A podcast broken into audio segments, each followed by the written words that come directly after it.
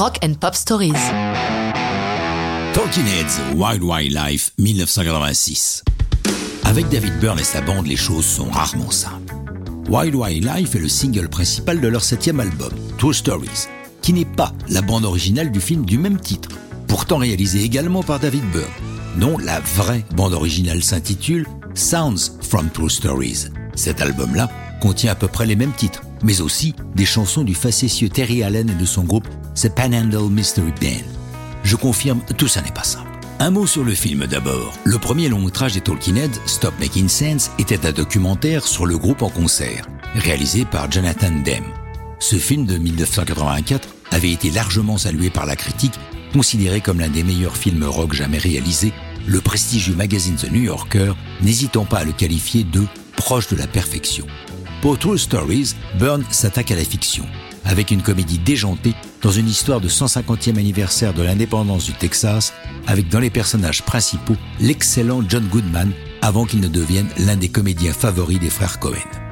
On passera sur les qualités cinématographiques de True Stories, certains le trouvant génial, d'autres le classant dans la catégorie navet. Mais recentrons-nous sur Wild Wild Life, dû évidemment à David Byrne, le plus parlant des têtes parlantes. Cette chanson est une nouvelle occasion pour l'auteur de remettre une couche dans la satire de ses contemporains.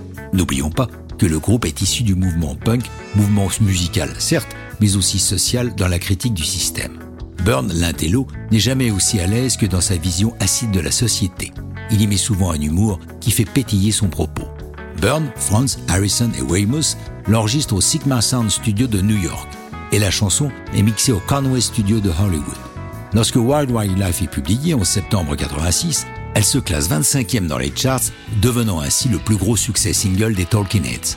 Une réussite qui doit beaucoup à l'excellence du clip.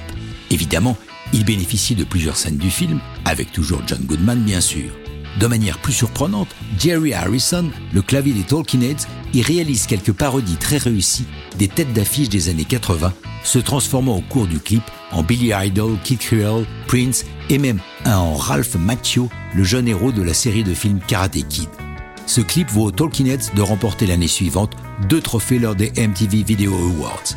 À noter que l'album bénéficie en 2006 d'une reparution en version remasterisée. Mais ça, c'est une autre histoire de rock'n'roll.